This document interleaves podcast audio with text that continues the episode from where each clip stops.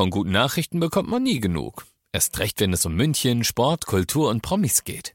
Lesen Sie selbst gute Nachrichten. Heute in der Abendzeitung und auf abendzeitung.de.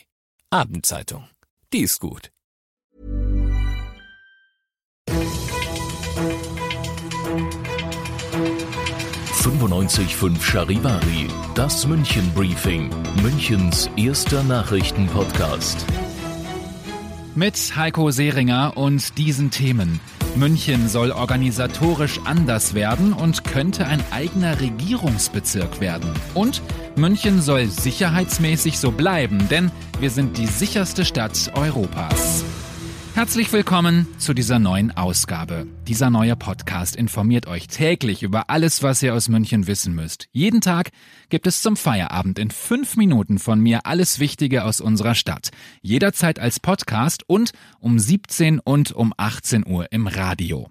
München bleibt München nur organisatorisch nicht. Das klingt jetzt sehr verwaltungsmäßig, aber Ministerpräsident Söder hat heute Pläne rausgehauen, die schon der Hammer sind, was Behörden angeht. München soll nämlich ein eigener Regierungsbezirk werden.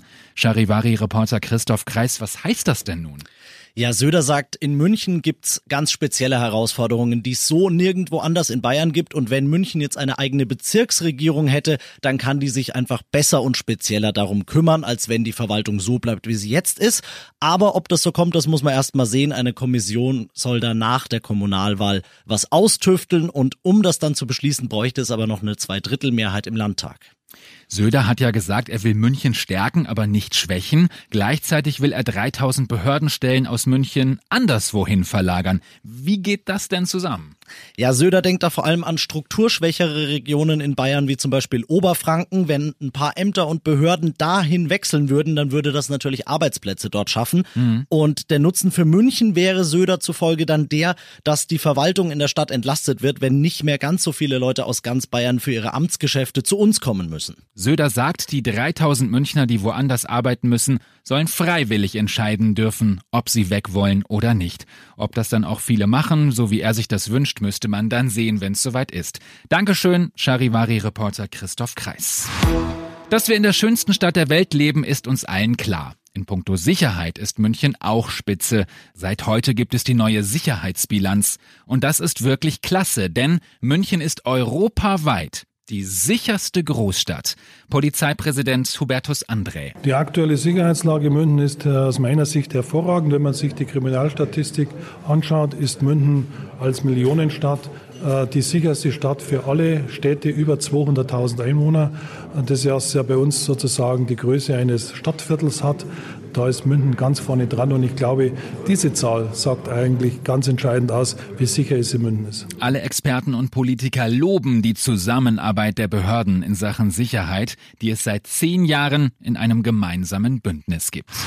Was gibt es sonst noch heute in München Stadt und Land Wissenswertes? In Neuhausen hat es bei Kaufhof einen dramatischen Unfall gegeben. Ein Hausmeister ist von einer Papierpresse totgequetscht worden. Wie der Unfall passieren konnte, ist noch völlig unklar. Und die Gegenkandidatinnen von Oberbürgermeister Reiter bei der Wahl bekommen keinen Wikipedia-Eintrag. Christina Frank von der CSU und Katrin Habenschaden von den Grünen erfüllen laut Wikipedia nicht die Relevanzkriterien. Ihr seid mittendrin im München Briefing, Münchens erstem Nachrichtenpodcast, nach den München Meldungen das Wichtigste aus Deutschland und der Welt. In Russland ist die komplette Regierungsmannschaft zurückgetreten. Fast alle, denn nur Wladimir Putin bleibt. Charivari-Korrespondent Christian Thiele. Vollkommen überraschend hat die Regierung hier in Moskau das Handtuch geworfen. Damit hat niemand gerechnet. Das Kabinett von Medvedev ist nicht sonderlich beliebt gewesen. Die Regierung stand zum Beispiel unter Druck, weil es dem Land wirtschaftlich nicht so gut geht. Viele Menschen haben nicht genug Geld in der Tasche. Und das haben die Russen auch Kremlchef Putin angekreidet. Seine Beliebtheitswerte sind zuletzt gesunken. Kurz vor dem Rücktritt hat Putin seine große Rede an die Nation gehalten. Danach sprach er mit Medvedev unter vier Augen. Arbeitslos wird er nun jedenfalls nicht. Putin bot ihm den Job als Chef des Sicherheitsrates an. Was war das für ein schöner Tag heute wettermäßig in München, oder? Aber das ist gar nicht gut für die Pflanzen. Charivari-Reporterin Rachel Bosmann. Pflanzen, die an kalte Winter angepasst sind, brauchen die kühle Winterruhe eigentlich auch wirklich. Sie könnten bei milden Temperaturen verschimmeln oder verfaulen, so zum Beispiel das gelbe Adonisröschen. Bei Obstbäumen besteht die Gefahr, dass sie zu früh blühen und sollte es dann später im Jahr doch nochmal frieren, könnten die Blüten oder die Fruchtansätze abfrieren.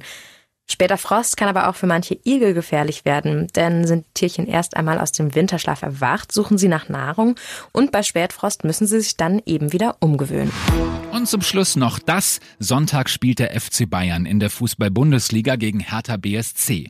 Das ist ja der Verein mit Trainer Jürgen Klinsmann. Klinsi darf aber vielleicht nicht auf der Bank Platz nehmen, denn seine Trainerlizenz ist offenbar nicht mehr gültig. Eine endgültige Entscheidung dazu gibt es aber noch nicht. Wir haben auf jeden Fall die Lizenz, morgen wieder einen neuen Podcast zu senden. Also bis morgen. Heiko Seringer wünscht euch einen schönen Feierabend. Das München Briefing. 95.5 Charivari. Wir sind München. Diesen Podcast jetzt abonnieren bei Spotify, iTunes, Deezer und charivari.de für das tägliche München Update zum Feierabend. Ohne Stress. Jeden Tag auf euer Handy.